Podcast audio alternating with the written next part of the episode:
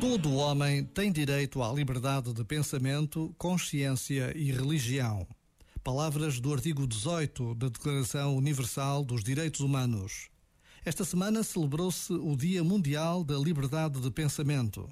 Não precisamos de muito tempo para nos recordarmos da forma violenta com que este direito se atropela todos os dias em tantos países e de tantas formas distintas.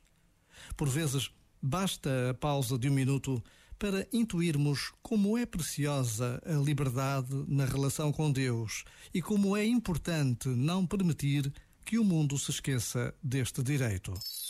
Este momento está disponível em podcast no site e na app.